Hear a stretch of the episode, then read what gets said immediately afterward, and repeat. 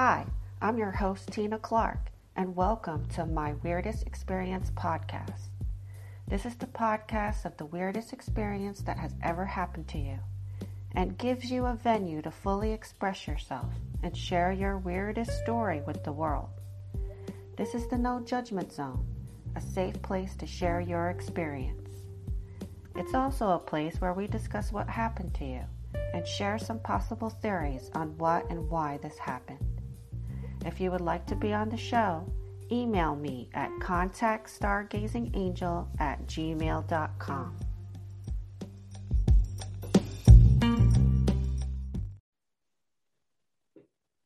Welcome to the show, everyone. Today I have a fellow podcast host named Simon Bownds, and he is the host of the Past Lives podcast. His podcast is about past lives, um, the supernatural, um, all those topics that I love to talk about. So, welcome to the show, Simon. Hi, it's really nice to be here. Thanks for letting me come on and uh, talk about all this stuff. Sure. And uh, we were just speaking before I pressed the recording. Um, and Simon was sharing a story about his experience with angels. And as many of you know, I do have my own business. It's called Stargazing Angel because I feel very connected to angels and I love talking about them. So I can't wait to hear your story. Yeah. Well, I, I was interviewing um, a woman on my podcast and she'd written a book. She co authored it with the medium called Claire Broad and I was talking to her about all sorts of things. And she came up with this idea of angels and angels around us and looking after us and looking over us. And uh, she said sometimes they'll leave a calling card, they'll just like a white feather. Mm-hmm. And um, then the day after I recorded it, I was walking along the street and I was thinking about that. And it was that kind of synchronicity of the exact moment I was thinking about angels leaving a calling card, a white feather just floated out of the sky right in front of me. And I just, you know, you could just think, oh, well, it's a coincidence. You know, there's always birds flying around.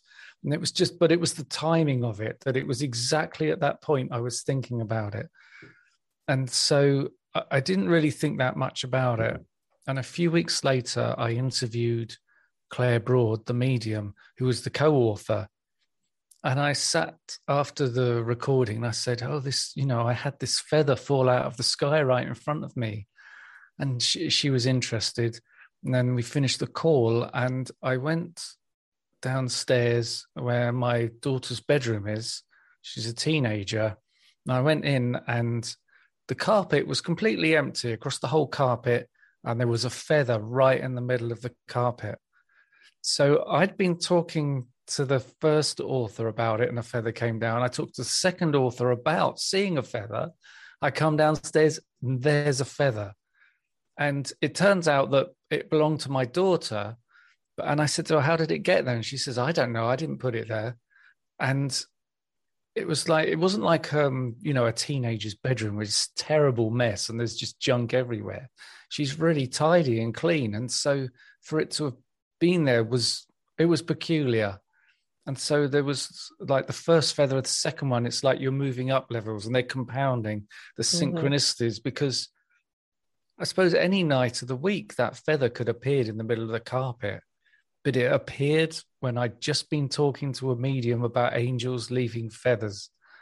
So, you know, that that's like the next thing. So I was talking to Claire, and um, this was before anything COVID happened and I asked her if she knew any good mediums that I could book with.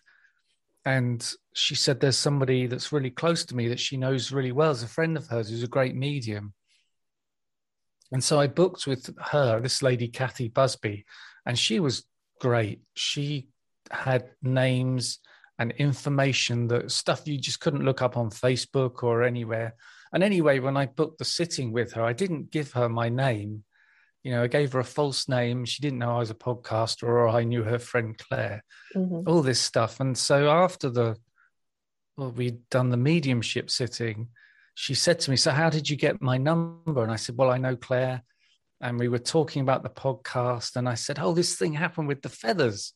And I told her about what happened. And I was sitting back in this chair. And she said, Look at the floor. And there was a feather in the floor in between us. And I'd been sitting there like a whole hour while she was doing the mediumship. That floor was clear. There was no feather there. And then I, and when you say, when you asked me about a story that kind of changed you or made mm-hmm. you think differently, and uh, the feather was there, and I was just like, it was like my brain came to a full stop. I just was gobsmacked. Like, I just could not explain where that feather came from.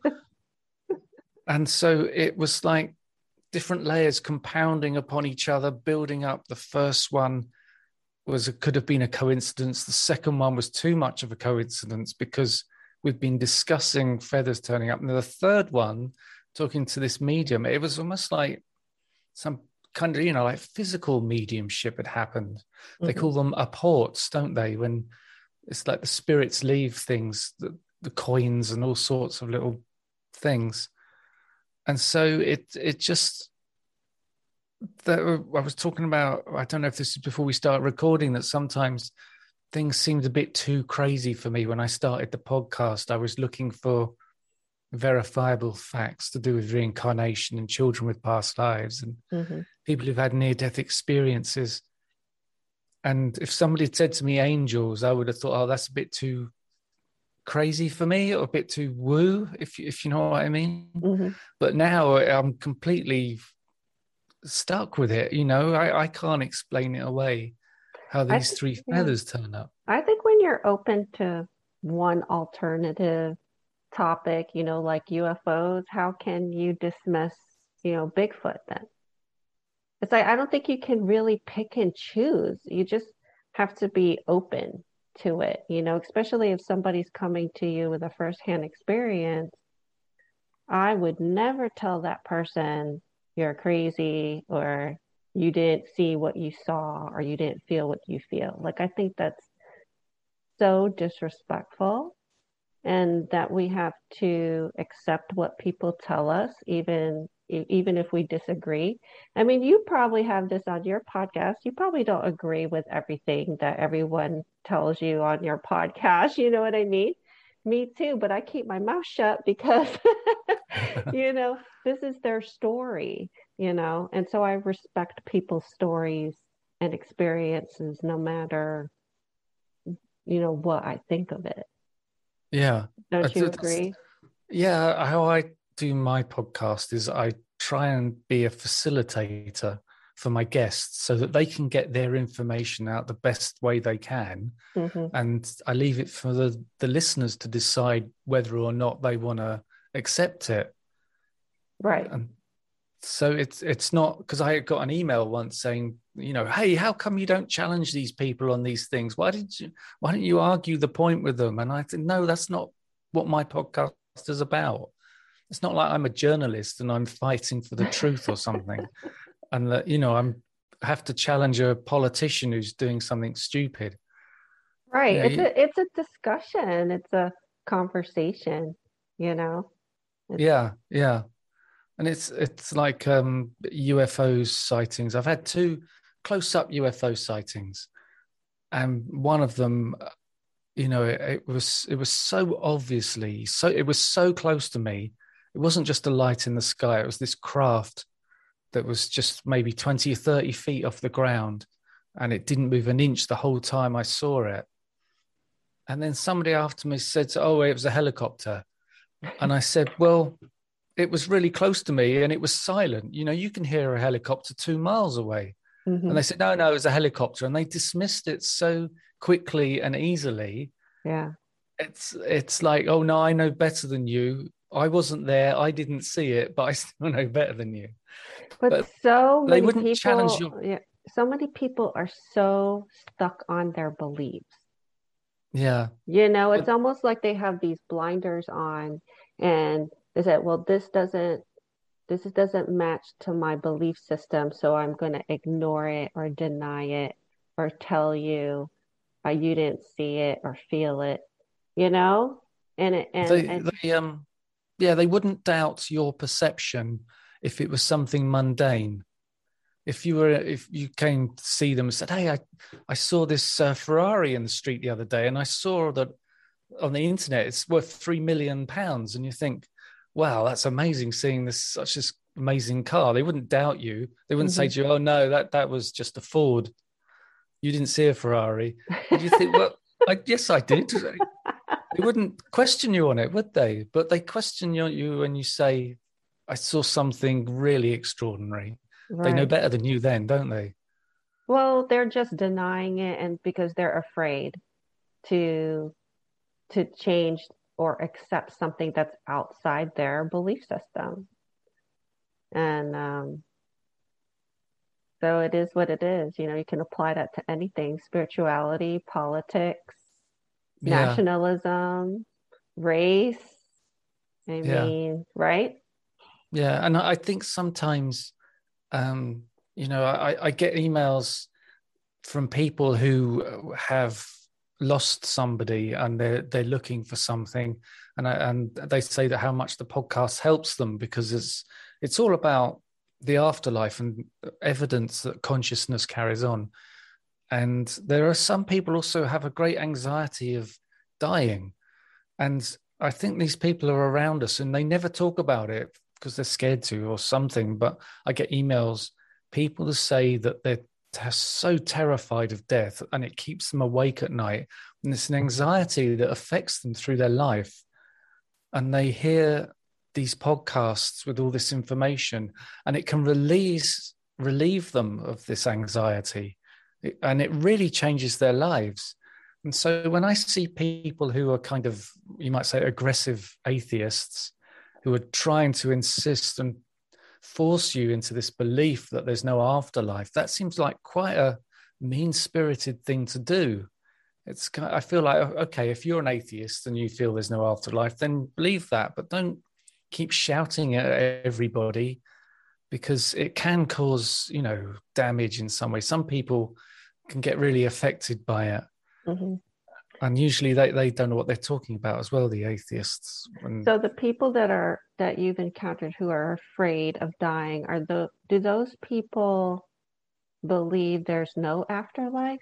Are they afraid that this is it? Like is yeah. that where the fear comes from? Yeah, that I suppose it's this idea of complete annihilation when you die. But uh, I, I don't believe that myself and when you hear this amazing information on so many podcasts when people who've had a near death experience and they say when I, I, was outside of my body i saw this thing and the people will say well no you were dead then you couldn't possibly have seen that mm-hmm. you know I, I, can give you an example if you want there was sure. a guy who was taken into the emergency room because he'd had a heart attack and they were trying to revive him and he watched them trying to revive him. And then he floated up out of that room into the next floor above. And he saw this hospital ward that was really weird. He said the beds were full of mannequins and there was no staff there. And there were all these computers at desks all along the middle of the the row. And uh, when he was resuscitated, he, he was lying in the bed afterwards, a couple of days afterwards, and he said to the nurse, You know, I had this weirdest experience. I saw upstairs all these beds full of mannequins and all the computers. And she said, uh, That's that's our teaching ward. There's special medical mannequins that we practice CPR on them. And this and we sit in the middle with the computers when we're getting taught by a lecturer. And so that ward was real, and there were all the mannequins. But he'd never been to that hospital before and they wouldn't have let him in that ward anyway, even if he had gone there. So, how could he know that that ward existed like that? There's no way he could have known that, but he saw it when he was supposed to be dead, when he was hooked up to all these machines, and they knew for sure he was flatlined. There was no brain activity at all.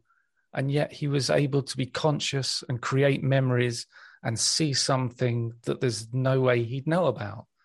And throughout my podcast, I've met, met, I say met, I've talked to so many people who have these kind of experiences. And I think people in mainstream don't know about any of them or might know about one or two. and there are some very kind of aggressive debunkers who say that it's all debunked now it's not real but actually they they don't really know the background to it all and uh, you know this is this is what my podcast is about it's finding out this information and finding out there's so much of it there and it being a little weird that it doesn't get out there as much as i feel it should do. Yeah. Yeah i mean how can you debunk somebody's experience? And then they received validation from the nurse that what they actually saw is actually upstairs above that yeah. room. Yeah yeah and sounds like uh, proof to me. Yeah. And i've done over 170 episodes and I, i'm still finding more and more people who have these kind of verifications. And, and, I, I, and you don't even have to die to leave your body. I mean there are people who go to sleep maybe and might leave their body and see their body sleeping in the bed.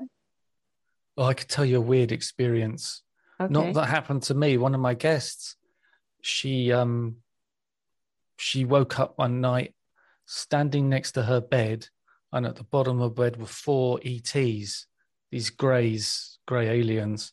Mm-hmm. And she was suddenly like freaked out and terrified. And she looked round and realized her body was still in the bed and that she was having an out of body experience and these greys were there the second she realized she was out of her body, she was like, bang, straight back into her body. Mm-hmm. And she sat up. There's no aliens there at all, no ETs. And it's as though that the ETs were existing in that astral plane where she was when she was out of her body. Yeah. So, yeah. Which is a bit creepy because they could still be in the room with her, but she just can't see them. Right, right. So she was only able to see them when she was she moved out of her body, but in her body she can't see them. Yeah, yeah. It's like two different realities happening at the same time.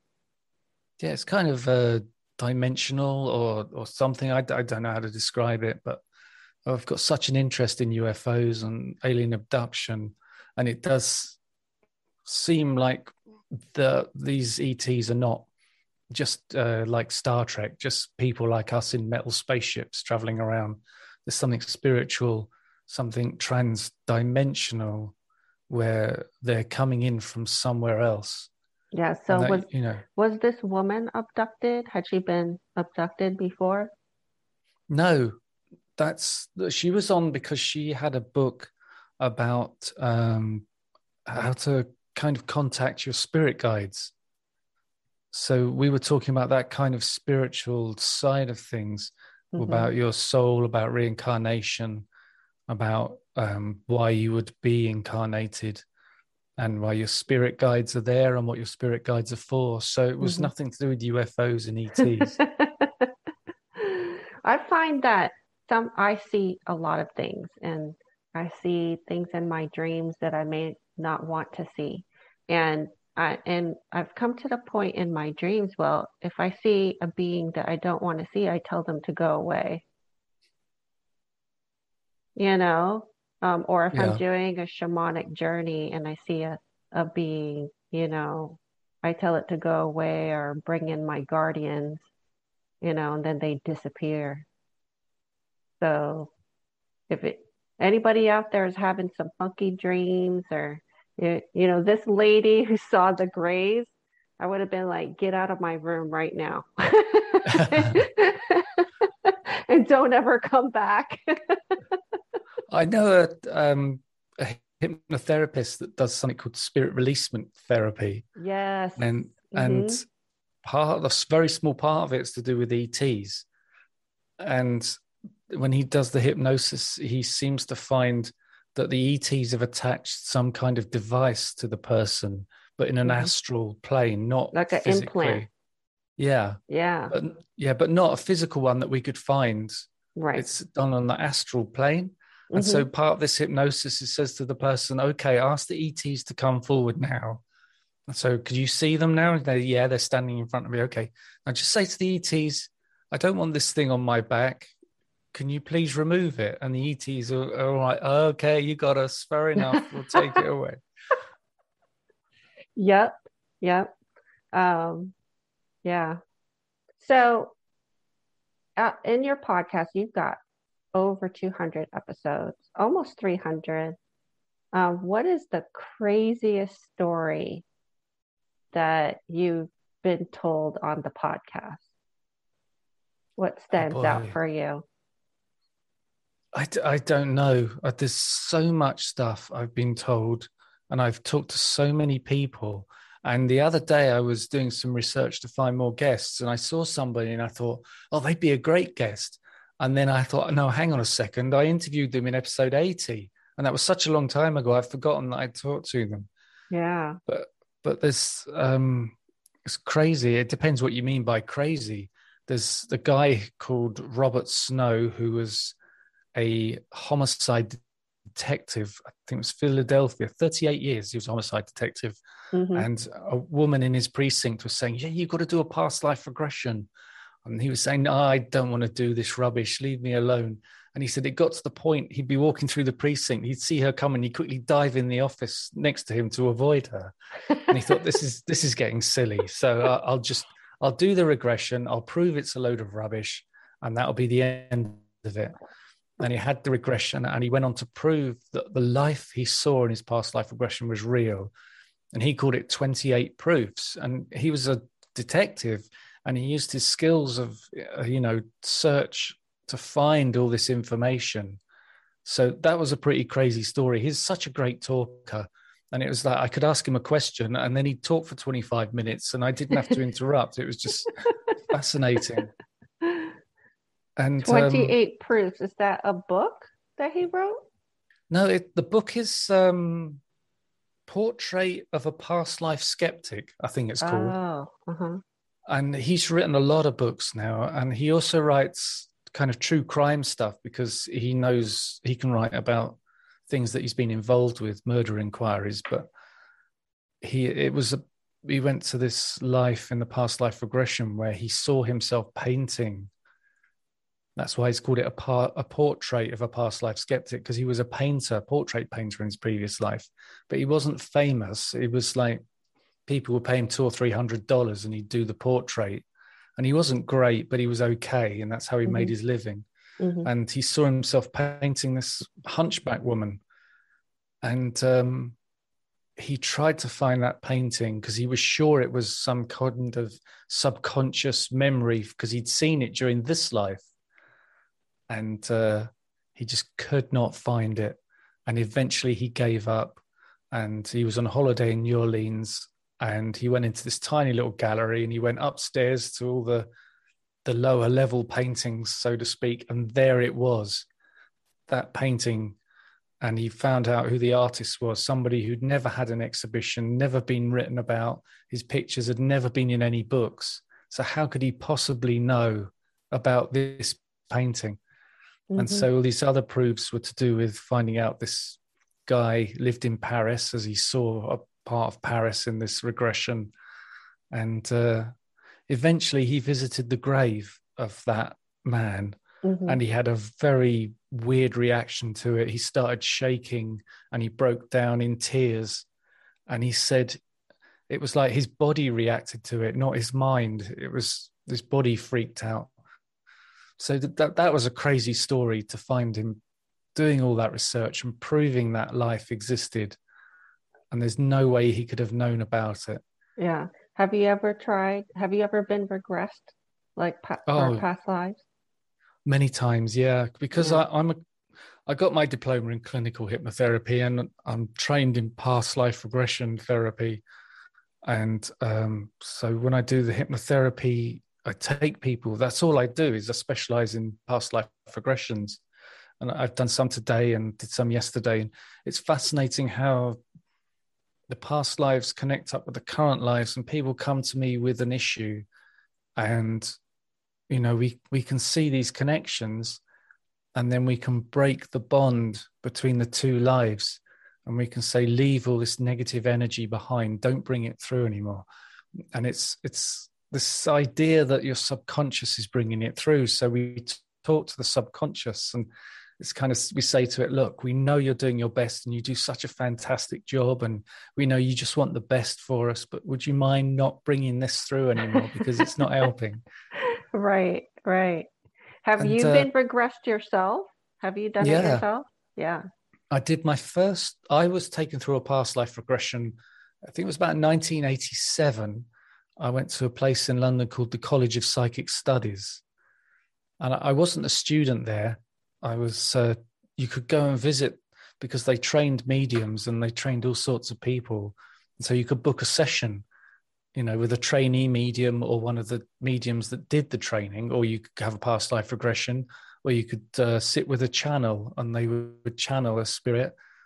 And so I went and I did a past life regression, and it was so fascinating. And I felt things physically as well as seeing them in my mind's eye. And Mhm. also, there was a point I found myself as a little girl in a park in London, and I could feel the grass between my toes. And I was lying back on this sort of bed thing, and I slightly opened my eyes, and I could see these little feet where my knees were. It was like I had much shorter legs Mhm. and um, I, la- I went later drove through a part of North London I'd never been before, and I saw that park, and it's it's on a very steep steep slope. It's called Primrose Hill, and you know if you're a town planner, you wouldn't see that place and think, hey, this would be a great place for a park because Mhm. it's such a steep slope. And the buildings around the park were exactly what I saw in the past life regression. And uh, in that life, I went on to be a nurse in the First World War. But it, one of these things that I find taking people through past life regressions and the ones I've experienced is that you can go back to a life where you were the opposite sex, or you could be a different uh, ethnic, you know, you could have different skin color, or you might go back to a life where you're gay. And it, it just shows that we've all lived all these different lives and that we all have these different experiences. And so, on the one side, you might be a victim of racism, and then in another life, you'll be a racist. And there's this kind of a balance there. And I don't Mhm. know if you call it karma, but it's kind of the idea of reincarnation is that you experience all the different parts of being a human that you can and so you you can't do that without being all these different you know the different genders religions skin colors all the all these different things and it, it can get quite emotional and I, I experienced that as well Mhm. and it just little things like I remember when I was that nurse in the First World War, I was in this big tent with all these bunk beds, and all these soldiers were coming back from the front line and these terrible injuries, and they might have lost a leg or something, and we were rushing around trying to help them. And uh, I remember that the uniform, the nurse's uniform, was really long skirts down to the feet and I was trying to rush around these bunk beds helping these men. And I remember getting this feeling, oh, why do my skirts have to be so long, getting in the way all the time? And you know, as a, a bloke, you never think that or feel that. And Mhm. it felt like that frustration wasn't that I was just feeling it for the first time then. It felt like it was an old frustration, as though I'd felt like this many times. And um, recently I did another past life regression and I went back to that life again, but I was older and I was with this man who was really domineering and belittling. And I remember feeling so angry with him of a kind of um, thing where it was the thought was you you don't know who I am, you don't know how strong I am, and you don't know what I'm capable of. You don't know what I experienced, you know, in the war when I was looking after all these injured men Mhm. and you're just treating me like some silly little woman. And, and so, you know, that gives you me all this this insight and this this because it was quite strong emotions and feeling those emotions makes me, you know, view people differently. I wouldn't. I've I've never been a, I don't know, a womanizer. I've never been a big beer drinker and into sports. You know, not that kind of guy and Mhm. I'd never treat women disrespectfully. But you know, being on the the end of it and having that disrespect upon me as a woman, it seems like I feel a bit weird talking like this, but it it gives me a, a viewpoint that I would never have had And this, this is one of the amazing things of past life regression. It can put you in these positions and yeah. you can learn so much and get so much insight. And you probably don't disrespect women now because you were that nurse. You know, like you were treated in that certain way. And hopefully, when you came back, you decided, I'm going to be a male, but I'm not going to treat women this way. Yeah, you right? know, yeah, I, I wonder about that. There's this idea of old souls and young souls. And I. I don't mm-hmm. know about that because you know, from what I can tell, the afterlife, there's no such thing as time. So how can you have young and old if time doesn't exist?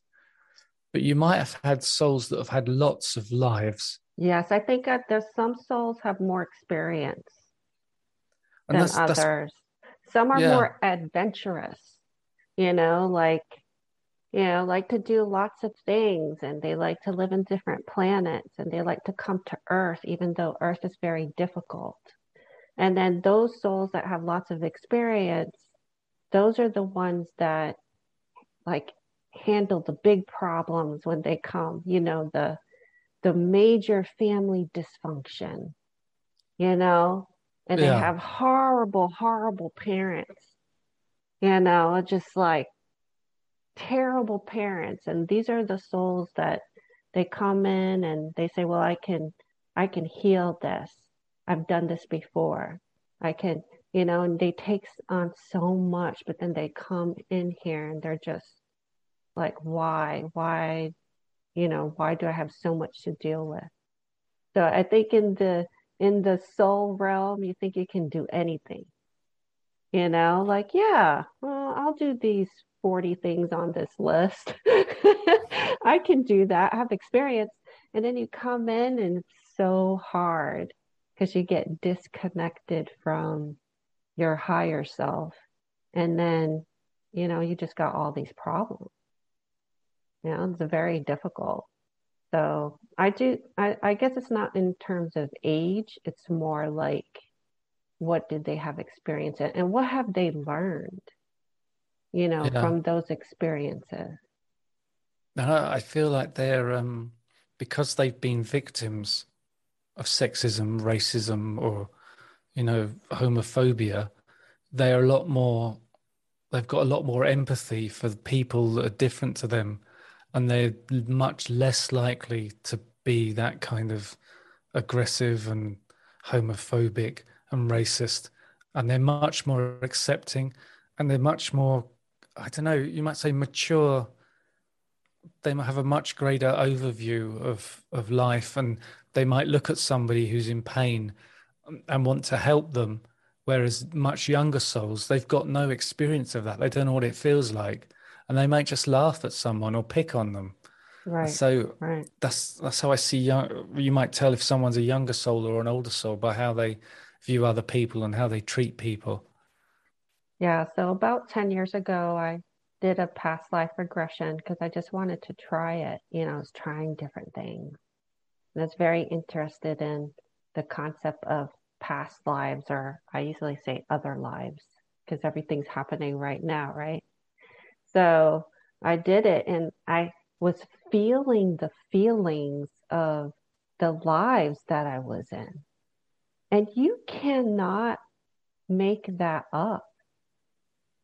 Like, I'm not an Oscar winning actress, so I can't make myself, you know, cry on cue or feel certain feelings. Normal people like us you know you can't you can't make those feelings up you know? Like i was truly truly scared. I was about to die you know? I was feeling the fear of that lifetime so that's how i knew it was real like this has got to be real because i'm not making this up i'm not trying to be afraid or you know, I really feel it. Like right now, I'm about to cry and, you know, everything else.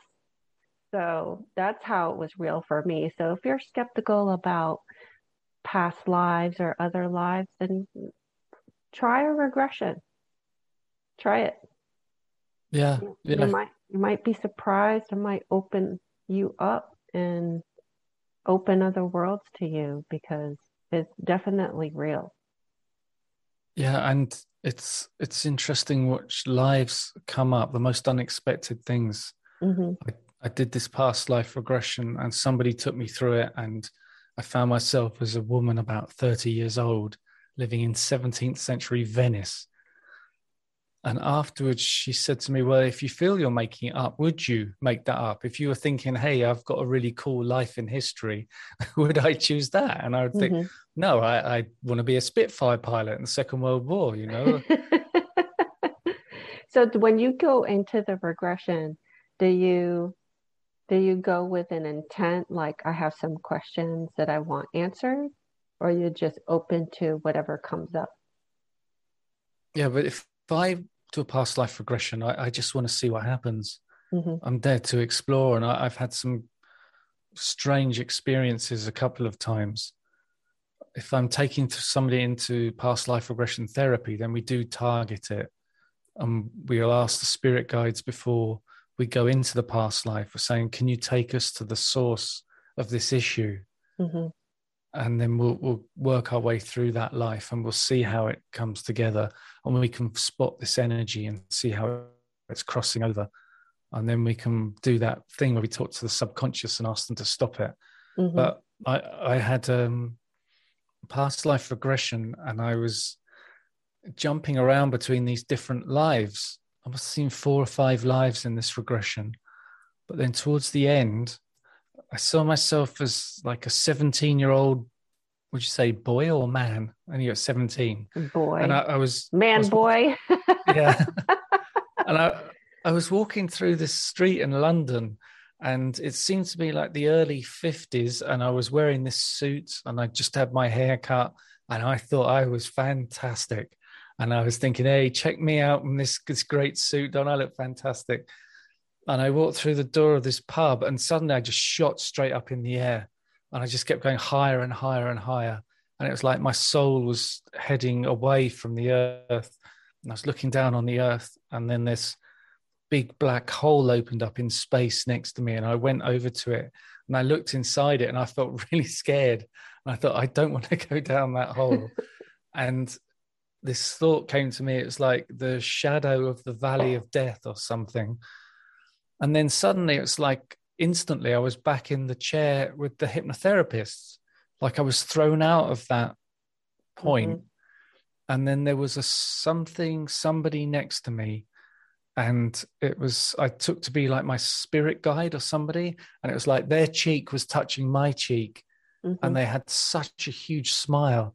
And they were saying we're so glad you came here today to do this regression and even though the wall to my right was maybe three feet away it was like i could see 20 feet away. And there were all these people maybe 20 people and they were all there as well. Like they were there to support me. Like they were part of my soul group. Mhm. but there was this really bright light behind them so they were all in silhouette. And that's you know i got that other message saying oh everybody's so happy you came here today. Mhm. so that that's another one of my weird experiences that if you you know if having a past life regression isn't weird enough that's something that jumped out So when you walked into that bar and you shot up into the heavens, did you die when you walked into the bar? Did something happen? no i don't think so i think that my spirit guides you know whoever was in charge just said right now is the time we, we're going to talk to you so we need to get you out of there And Yeah, what it was was- the black hole? I don't know, you know, because people who have near death experiences, a, a number of them, um, not many of them. Some people think if you have a near death experience, you go down this tunnel, the tunnel of light or the dark tunnel, and there's a light at the end. But actually, the research shows maybe just 15% of people who have a near death experience see this tunnel. But maybe that's what I saw So what did they see then? When they have the near death experience. Yeah, if they're they're not going see- down. uh, if oh, they're if not they seeing the tunnel of light or the portal Yeah. of light, what I call the portal of light to the other side, then what are they seeing? Well, they they're just there. I heard uh, one of the guests call it the blink. It's like you blink your eyes and instantly you're in this other place. and I, have heard uh, Ah, she she was in Iraq as a civilian working with the US Army, and a bomb went off underneath their vehicle, and that's what caused her near death experience. And she said the bomb went off and she floated out of her body and she was looking at this wreckage. And then instantly she was somewhere else in the afterlife with all these other spirits. And then I oh talked to this, wow. this So other woman. Yeah. Very spontaneous. Like it's they don't even travel. It's like, oh, interesting. Yeah. And there was this other woman, she went to her grandparents' apartment Hmm. and her grandparents were there. Her grandparents, you know, they they died. All four of them were there. And it was kind of like they were saying, We've replicated this apartment from your memory from when you were a child. Everything you see here was made just for you, just for this time while you're having this experience. And she Mhm. could look out the window and see the whole town. And she was taken to all these different places by her grandparents. And they were all constructed. And it's like it's all real. You see the whole town, everything's there. Mhm. And I've heard that many times before as well. Yeah, I think they do that on the other side. Like, um, my father died over 30 years ago, and I had a reading with um, a medium, and he said that my father, he could see my father in a place that looked like a rural setting, you know, like a countryside, and that this is the kind, he said, this is the kind of scenery that your father likes. Like, this is what makes him comfortable. Like, he created it for himself, which makes sense because he comes from a very small town in New Hampshire and it's very rural there. So I told the mediums, like, yeah, that makes sense that that you see that because that's kind of where he comes from. That's what his home looks like, his childhood you know, place where he grew up. So I think they Yeah. can do that. So I guess they can do that for people who have the NDE or, you know, when you pass. You know, it's amazing, isn't it? Yeah. As I, I talked to a woman called Nancy Rynes when she had her near death experience. She was walking through this countryside and she said it seemed like Scotland. She was from Arizona. And She mm-hmm. said there was all these forests and these mountains in the distance. And she was there with her spirit guides. And she turned around and looked behind her, and the whole landscape was just dissolving away into a mist. And they said to her, Yeah, we this is just for you, this place. We made it just for you at this moment. And it's interesting that, you know, it seems like when somebody has a near death experience, whoever's in charge, the spirit guides or whoever will be watching you. And they might plan to do this near death experience because they know something's coming up where they get access to you. Or it might be suddenly something happens. They think, oh, oh quickly grab them, grab them. They're dead. Mhm. We can we can take them through this thing. And it's like they're getting a spiritual kick up the ass by being taken through this near death experience. Or you may have planned it Yeah, and they yeah. they they had it planned. You know, they Yeah. were waiting and ready for you, for that person. Um, have you ever seen that movie Contact? I think it's called Contact. with Jodie Foster. Yeah, and she and it's been a long time since I saw that movie, but didn't she end up at a beach?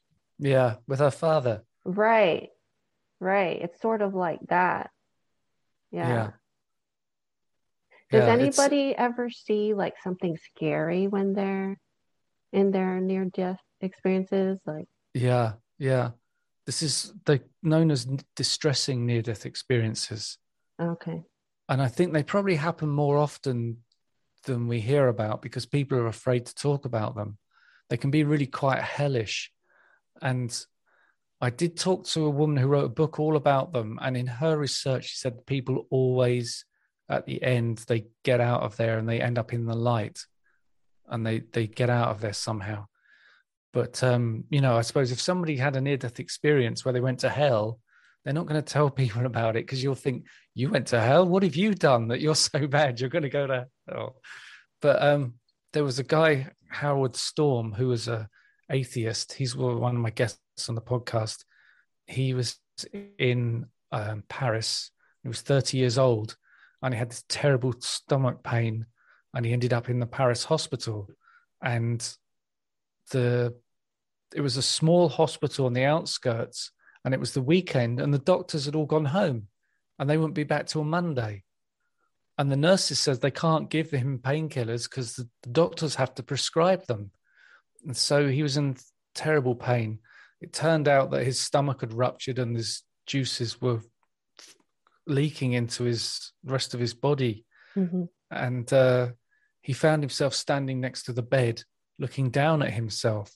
But he was such an atheist, he didn't work out he was dead.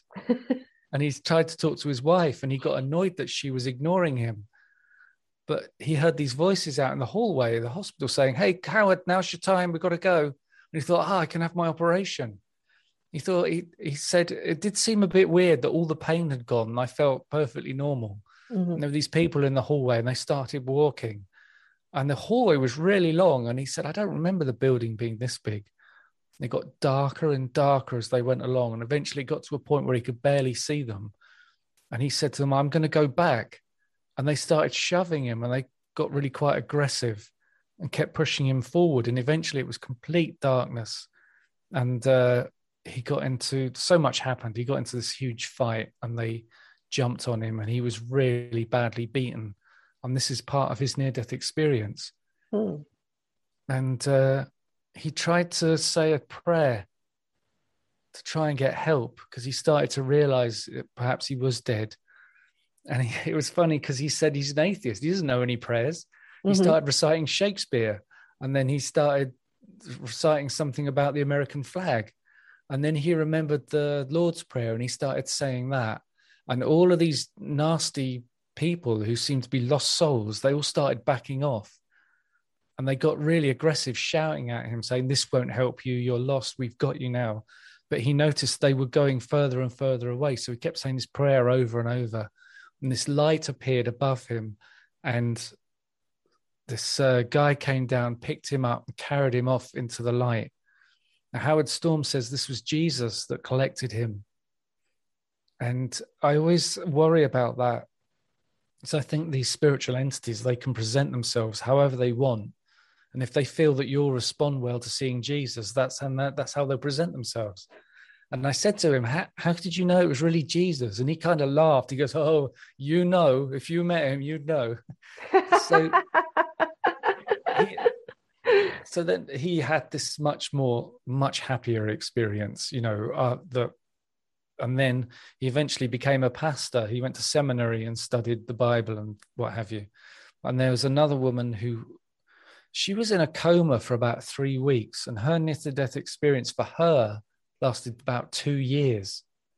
Wow. and she was in this place of hell and she was getting attacked by a demon and all these things were really bad and she said something to him like why is it so bad right now and the demon said oh it's always this bad at christmas it's like in the hell they treat you worse when it's christmas on earth or something and she started singing a christmas carol and the demon got really angry with her but singing that carol is what lifted her out of this bad place so it's interesting that Howard Storm did something like saying a prayer. She sang a Christmas carol, and that was what brought her into the light.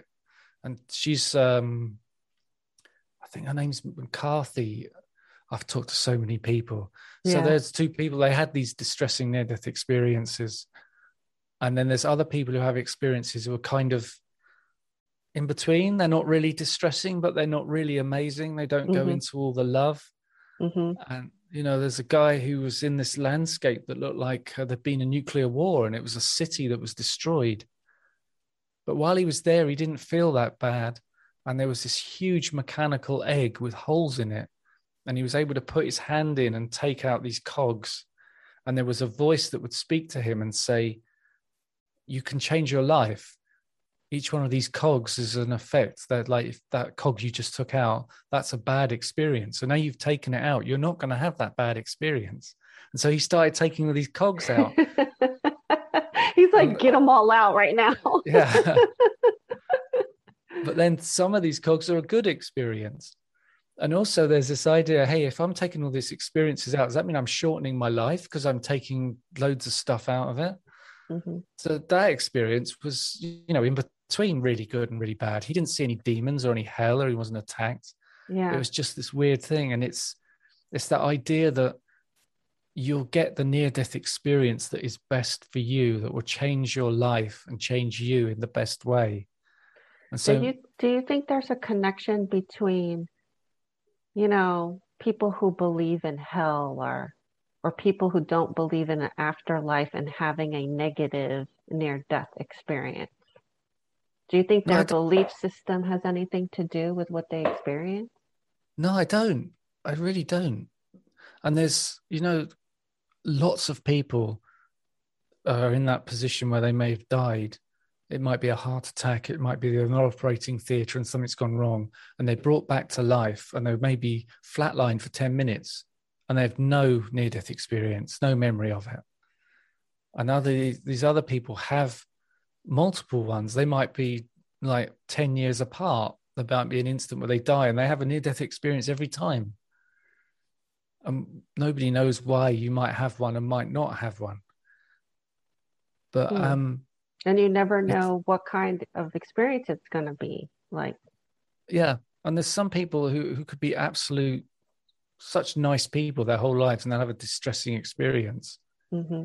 And other people who may be murderers and they'll have a lovely heavenly experience. And also, they see if you're in like in the east, maybe if you're in India, you have a near death experience. You see a, you might see a Hindu god there. Mm-hmm. You don't see Jesus.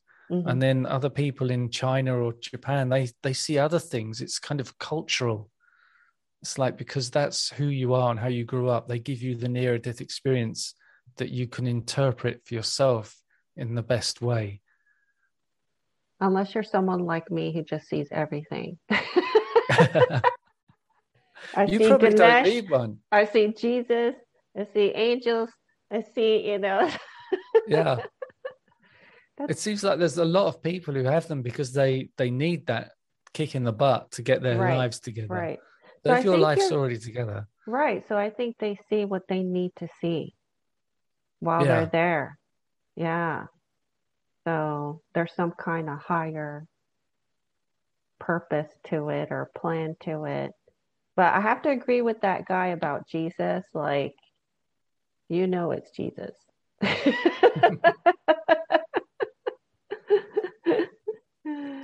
There's well, a weird thing.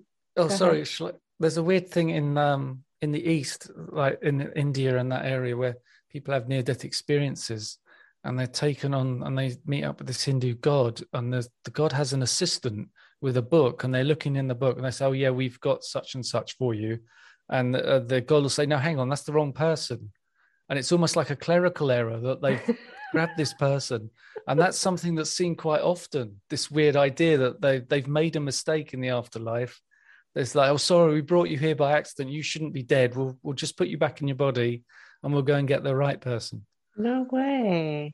Do you remember the name of the Hindu god? I don't. The name Shiva comes to mind, but I'm yeah. not sure that's the right one. Mm-hmm. Yeah, I think he's male. That's so interesting. So maybe there is some, you know, there's cultural differences. Like each culture has their own deities and gods and beings that come and help. But the other thing is when he called on Jesus or she sang a Christmas song, that I to me is like a prayer that they did. And that shows you that prayers are answered. Yeah. Yeah, I've heard weird stuff about that as well. I could talk forever about all these things that I've heard about. things. Me every, too. every time I have a guest on the podcast, it's they've almost all had a book out, and I read the book so that I can get my questions together. And so I, I must have read 150 books on these subjects now, as well as all the stuff I was yeah. into before yeah. getting to this point. So that makes you, you know, in my eyes, an expert because and this is really like research because you're talking to all these people about their experiences and reading their books so after a while you start hearing some similar you start picking up on patterns and connections and so That's amazing. Well, I can't wait to listen to your podcast now. I need to put that on my phone and I'll be listening to your podcast. It again, it's called the Past Lives Podcast. And um, Simon, I enjoyed talking to you so much. Thank you for being on the show. It's been really good. I've really enjoyed it, and it, you know, it's been been talking to you for about an hour or so now, and it feels like it's only ten minutes. I could easily do another hour. So it's been great talking to you. Yeah, well, you're more than welcome to come back um, if you, there's another topic you want to talk about. But I learned so much today, and I'm sure that you know my audience has, and definitely I'm going to check out your podcast. Check out mine right. too. You might like some of the topics that we talk about too. yeah, yeah, definitely. Well, thank you, Simon. It's been great. Thanks a lot for having me on. You're welcome.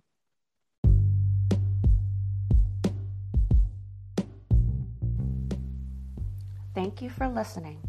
If you have a weird experience to share, please email me at contactstargazingangel at gmail.com. Check out our website on tinakinneyclark.com. Also, we're on Facebook and like us on Facebook and share your favorite episodes with your friends and family. I look forward to hearing about your weirdest experience.